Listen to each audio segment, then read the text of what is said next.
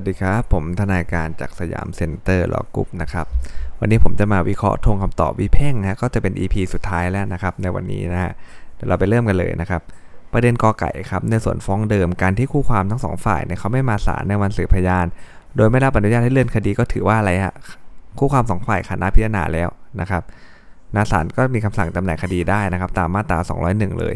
คำสั่งจำหน่ายคดีในส่วนของฟ้องเดิมจงโดยชอบจึงชอบด้วยกฎหมายฮะ แต่ในส่วนของฟ้องแย้งครับแม่ศาลจะมีคำสั่งจำหน่ายคดีในส่วนฟ้องเดิมไปแล้วเนี่ยแต่ฟ้องแย้งย่อมไม่ตกไปครับเพราะยังมีโจทย์ตัวโจทย์เดิมอยู่นะเราดูง่ายๆครับถ้าเรื่องฟ้องแย้งเนี่ยเราดูว่าตัวฟ้องเดิมเนี่ยมันตกไปหรือยังนะเนี่ยยังมีฟ้องเดิมอยู่ที่จะเป็นจำเลยในส่วนฟ้องแย้งต่อไปได้นะครับ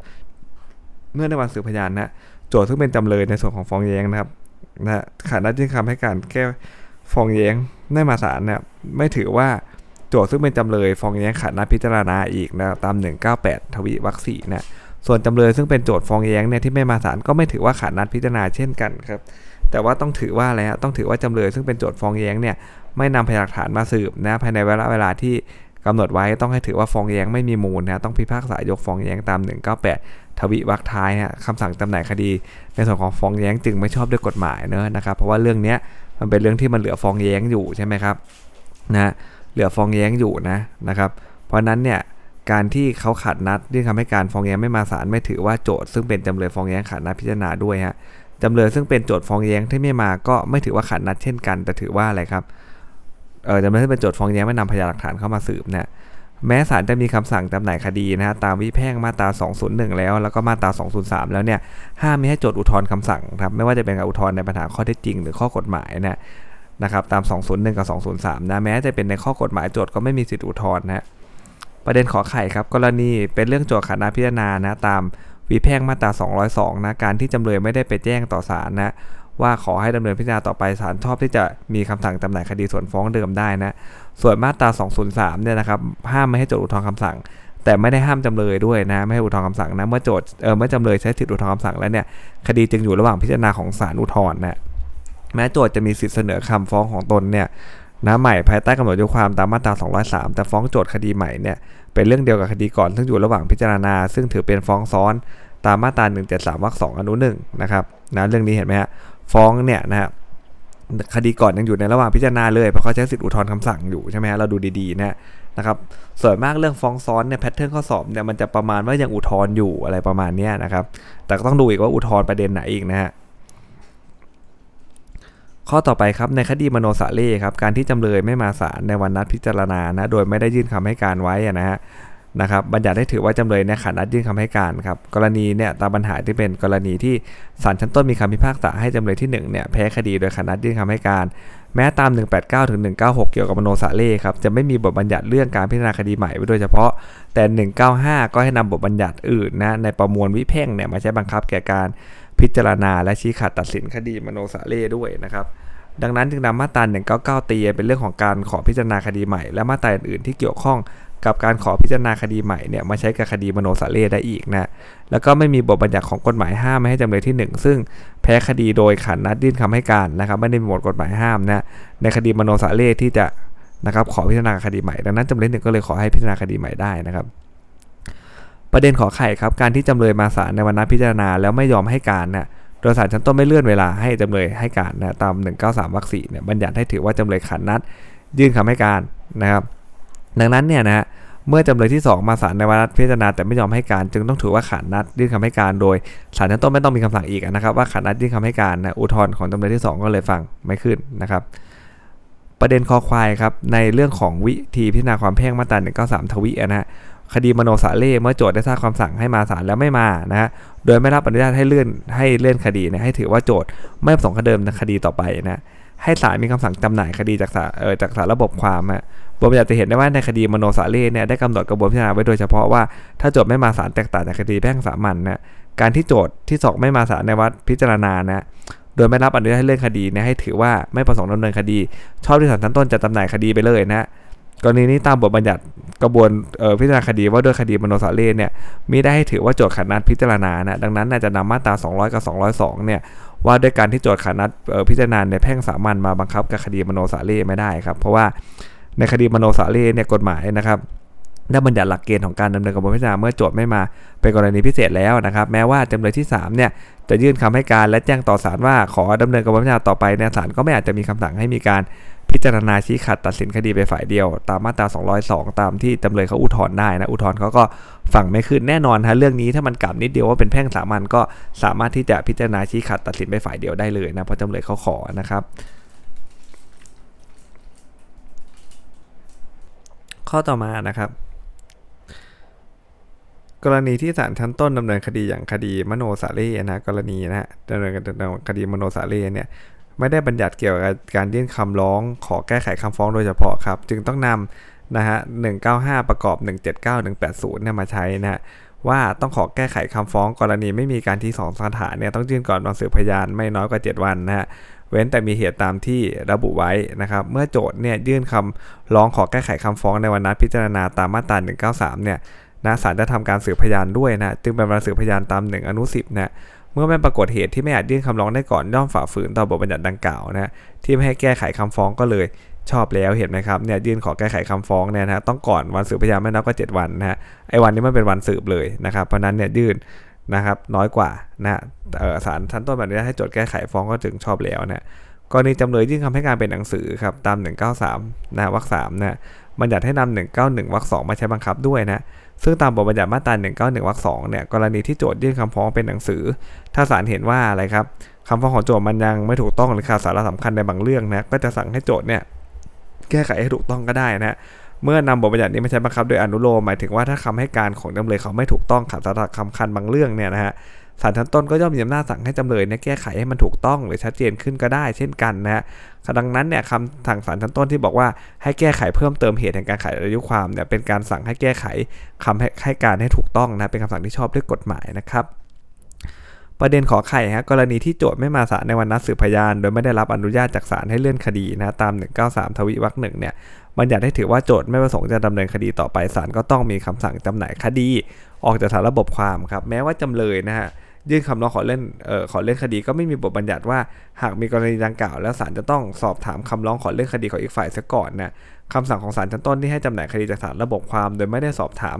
และโดยไม่ได้สอบคำร้องขอเล่นคดีก็ชอบด้วยกฎหมายแล้วครับระบบบัญญัติแห่งกฎหมายว่าด้วยคดีมโนสาเร่เนี่ยก็ไม่ได้ห้ามนะโจทย์ที่จะอุทธรณ์คำสั่งจำหน่ายคดีนะเช่นดังมาตรา 230 โจทย์ก็เลยสามารถจะอุทธรณ์คำสั่งได้ตามมาตรา 223 นั่นเองนะครับนะ ข้อต่อไปครับการฟ้องขับไล่บุคคลใดๆออกจากอสังหานะตาม 198 อนุ2นะเป็นการฟ้องขับไล่บุคคลนั้น ไม่ว่าจะเป็นผู้บุกรุกผู้เช่าฮะหรือผู้อาศัยที่ไม่มีสิทธิ์จะอยู่ในอสังหาให้ออกไปจากอสังหานั้นนะคำว่าบุคคลใดๆดังกล่าวจึงหมายถึงบุคคลที่อยู่ในอสังหาริมทรัพย์ รวมทั้งสิ่งก่อสร้างหรือทรัพย์สินที่บุคคลเข้าไปก่อสร้าง หรือนำไปไว้ในอสังหาหรือเพาะปลูกใด ๆด้วยนะไม่ได้หมายความเฉพาะถึงตัวบุคคลเท่านั้นนะฮะการที่ในอ้วนเนี่ยขอให้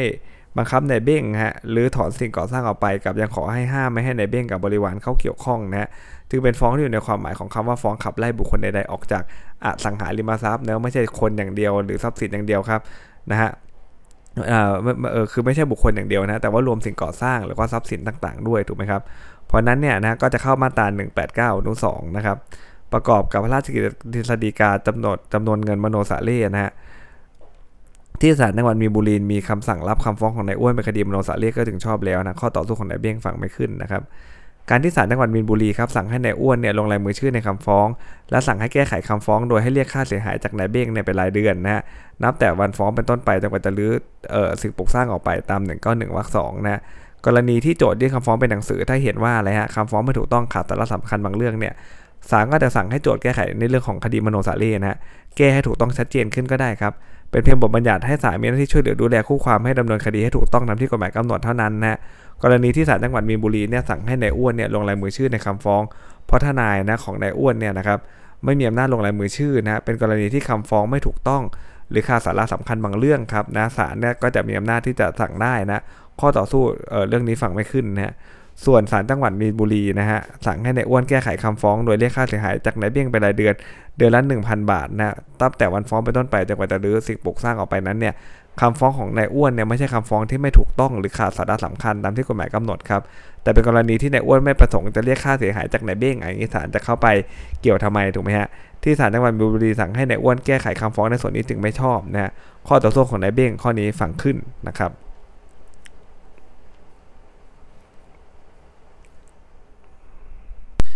ข้อต่อไปนะครับ ประเด็นกอไก่ฮะจำเลยที่ 1ขัดนัดยื่นคำให้การ และไม่มาศาลในวันสืบพยานนะศาลชั้นต้นพิพากษาให้โจทชนะคดีแล้ว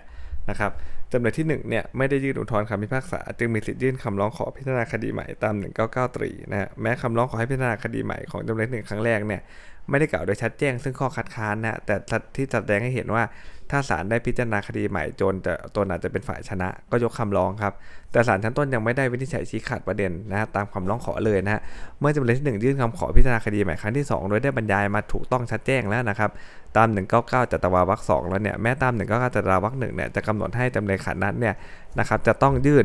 คำร้องขอพิจารณาคดีใหม่เนี่ยภายใน 15 วันนับจะส่งคำบังคับ ให้แก่จำเลยที่ขัดนัดยื่นคำให้การเนี่ยแต่เมื่อปรากฏว่าคดีเนี่ยได้มีการออกคำบังคับจำเลยทั้ง 3 หลังจากที่จำเลยที่1เนี่ยยื่นคำร้องขอให้พิจารณาคดีใหม่ครั้งที่ 2 แล้วฮะกำหนดระยะเวลาคำร้องพิจารณาคดีใหม่จึงยังไม่เริ่มนับฮะจำเลยที่ 1 ก็ยังมีสิทธิ์ที่จะยื่นคำร้องขอพิจารณาคดีใหม่ครั้งที่ 2 ได้นะครับคำสั่งศาลชั้นต้นที่ไม่รับคำร้องให้พิจารณาคดีใหม่ ครั้งที่ 2 ของจำเลยที่ 1 โดยเหตุดังกล่าวเนี่ยก็เลยไม่ชอบด้วยกฎหมายนะครับ ประเด็นขอไข่ครับประมวลกฎหมายวิแพ่งนะหนึ่งเก้าเก้าวรรคสองเนี่ยกำหนดให้จำเลยซึ่งขัดนัดยื่นคำให้การมาศาลในระหว่างที่ยังสืบไม่เสร็จเนี่ยมีสิทธิ์เพียงถามค้านนะฮะพยานที่ยังสืบไม่เสร็จนะคำให้การหมายความว่ากระบวนพิจารณาใด ซึ่งคู่ความฝ่ายหนึ่งเนี่ยยกขึ้นเป็นข้อต่อสู้แก้คำฟ้องนะฮะตาม 177วรรคหนึ่งเนี่ยกำหนดให้จำเลยเนี่ยยื่นคำให้การต่อศาลภายใน 15 วันนะครับเมื่อจำเลยนะฮะทั้ง3เนี่ยขัดนัดยื่นคำให้การเนี่ย จึงไม่มีการยกข้อต่อสู้ตั้งเป็นประเด็นข้อพิพาทนะในเรื่องสัญญากู้ยืมเงินเป็นนิติธรรมมาพางการให้นะครับ โจทย์ต้องสืบพยานให้ได้ความตามที่โจทย์ยกข้ออ้างอาศัยเป็นหลักแห่งข้อหาในคำฟ้อง ส่วนมาตรา1ก็9วรรคสองนะกำหนดว่าจำเลยที่ขัดนัดยื่คำให้การเนี่ยมีสิทธิถามค้านพยานโจทย์ที่อยู่ในระหว่างการสืบพยานก็เพื่อทำลายน้ำหนักโจทย์นะการที่จำเลยเขาจะถามค้านให้ตายยังไงนะว่าสัญญากู้เป็นนิติกรรมบำพางการให้เนี่ยก็ไม่เกิดเป็นประเด็นข้อพิพาทครับคำวินิจฉัยของศาลชั้นต้นก็ ชอบด้วยกฎหมายแล้วนะฮะประเด็นต่อไปครับจำเลยที่3เนี่ยขัดนัดยื่นคำให้การเนี่ยนะฮะมาศาลก็คงมีสิทธิ์เพียงถามค้านพยานโจทย์ที่ยังสืบไม่เสร็จเท่านั้น ไม่ได้มีสิทธิ์นำสืบพยานของตนเลยนะครับไม่ว่าจะเป็นพยานบุคคลหรือพยานเอกสารนะการที่จำเลยที่3เนี่ยนำสัญญากู้ยืมเงินประกอบการถามค้าน แต่ว่าโจทย์ไม่ตอบคำถามแก่เอกสารดังกล่าวครับก็ถือว่าได้โจทย์เนี่ยไม่ได้เบิกความรับรองสัญญากู้ยืมเงินหมายลอลิงนะการอ้างส่งพยานเอกสารของจำเลยดังกล่าวเนี่ยนะเป็นการนำสืบพยานของต้นอาจเป็นการฝ่าฝืนต่อบทกฎหมายดังกล่าวนะจึงชอบต้องห้ามนะครับไม่ให้รับฟังสัญญากู้ยืมเงินหมายรอหนึ่งเป็นพยานนะศาลชั้นต้นเนี่ยไม่รับฟังนะสัญญากู้ยืมเงินหมายรอหนึ่งก็เลยชอบด้วยกฎหมายแล้วนั่นเองนะครับอ่าต่อไปมาถึงข้อสุดท้ายแล้วนะของวิเคราะห์ข้อสอบของวิแพ่งนะครับ ประเด็นกอไก่ครับ คดีตามคำฟ้องโจทย์นะเมื่อโจทย์มาศาลนะแต่จำเลยไม่มาศาลในวันสืบพยาน และไม่ได้รับอนุญาตให้เล่นคดีก็ย่อมถือว่าจำเลยขนัดพิจารณานะครับ ตามมาตรา 204 บัญญัติให้นะครับศาลพิจารณาและชี้ขาดตัดสินคดีไปฝ่ายเดียวเลยนะฮะโดยในการพิจารณาคดีของโจทย์นะที่มาศาลไปฝ่ายเดียวเนี่ยนะตาม 206วรรคหนึ่งเนี่ย206วรรคสองให้นำ198 ทวิมาใช้นะครับ แสดงว่าอะไรฮะเมื่อคำฟ้องของโจทย์เนี่ยเป็นการฟ้องขอให้จำเลยชำระหนี้อันเกิดแต่มูลละเมิด และอาจกำหนดจำนวนได้แน่นอนนะครับ บัญญัติให้ ศาลกำหนดจำนวนเงินตามคำขอบังคับโจทย์โดยให้ศาลอะไรฮะสืบพยานหลักฐานโจทย์ที่มาเป็นฝ่ายเดียวนะฮะและศาลอาจเรียกพยานหลักฐานอื่นมาสืบได้เท่าที่เห็นจำเป็นนะฮะเห็นไหมครับ เราพอเดาออกได้แล้วว่าเขาจะยังไงนะฮะการที่ศาลนั้นต้องมีคำสั่งให้โจทย์ส่งใบเสร็จนะแทนการอะไรครับสืบพยานจึงเป็นการอะไรครับ ปฏิบัติ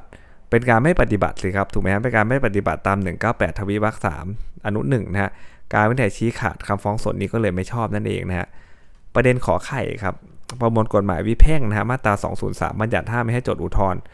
นะคำสั่งจำหน่ายคดีตาม 202 เมื่อศาลมีคำสั่งจำหน่ายคดีสำหรับฟังฟ้องแย้งของจำเลยเสียจากสารระบบความตาม 202นะฮะจำเลยซึ่งมีฐานะเป็นโจทย์ในส่วนของฟ้องแย้งก็เลยต้องห้ามตามบทบัญญัติดังกล่าวไปด้วยนะครับ ประเด็นคอควายครับแม้ตามประมวลกฎหมายวิเพ่ง 203 เนี่ยบัญญัติห้ามไม่ให้จำเลย ซึ่งเป็นโจทย์ในส่วนฟ้องแย้งเนี่ยอุทธรณ์คำสั่งจำหน่ายคดีนะแต่ไม่ตัดสิทธิ์ที่จะเสนอ คำฟ้องของต้นใหม่นะฮะไม่มีบทบัญญัติใดที่ห้ามไม่ให้โจทย์เนี่ยมีคำขอพิจารณาคดีใหม่ก็ตามนะแต่การที่จะขอพิจารณาคดีใหม่ได้ก็ต้องมีการอะไรครับ พิจารณาคดีไปฝ่ายเดียวเป็นสำคัญนะฮะเมื่อจำเลยซึ่งเป็นโจทย์ตามฟ้องแย้งเนี่ยไม่มีสาไม่มาศาลในวันสืบพยานศาลชั้นต้นสั่งจำหน่ายคดีสำหรับฟ้องแย้งของจำเลยนะฮะคดีก็เลยไม่มีการพิจารณาคดีฝ่ายเดียว มันจะขอพิจารณาใหม่ได้ยังไงถูกไหมฮะ การไปขอพิจารณาคดีใหม่ได้ มันต้องมีการพิจารณาคดีฝ่ายเดียวก่อน เรื่องนี้มันยกไปเลยนะ ไม่มีการพิจารณาคดีฝ่ายเดียวเป็นการจำหน่ายคดีไปเลยนะนะก็เลยไม่มีการพิจารณาคดีฝ่ายเดียวที่จะทำให้จำเลย ซึ่งเป็นโจทย์มีสิทธิ์ขอพิจารณาคดีใหม่ได้นะโจทย์จำเลยจึงขอให้พิจารณาคดีใหม่ไม่ได้นั่นเองนะครับนะอ่าในวันนี้ก็จะมีเท่านี้นะครับ แล้วก็เป็น EP สุดท้ายของกฎหมายออวิเคราะห์ข้อสอบนะกฎหมายวิแพ่งด้วยนะครับสำหรับวันนี้ สวัสดีครับ